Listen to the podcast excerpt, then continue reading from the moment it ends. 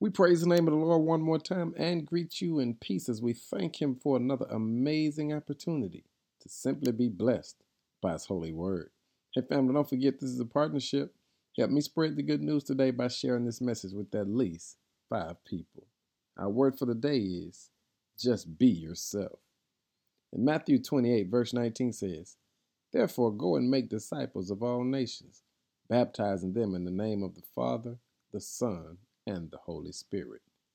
When you read today's verse, here's what you'll discover.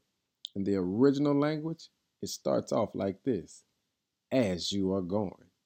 What this simply means is that you and I should be being ourselves, living our regular life, and along the way, we should be sharing our faith with others. You don't have to stand on street corners shouting to people that they're going to hell. Jesus didn't do that, so you don't have to do it either. Just be yourself. God will send enough people across your path that if you just share the good news, you'll be a blessing to others. You just live intentionally and share God's word wherever the opportunity presents itself. So today, don't try to beat anybody over the head with the word of God. Just be yourself and allow your life to speak for you.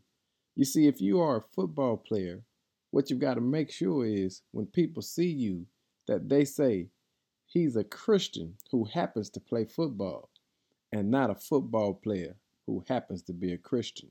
You see the difference? They should see you as being a believer first, as a Christian first, and then everything else will fall in line. Hey family, if you just be yourself, God will use you to bless someone else.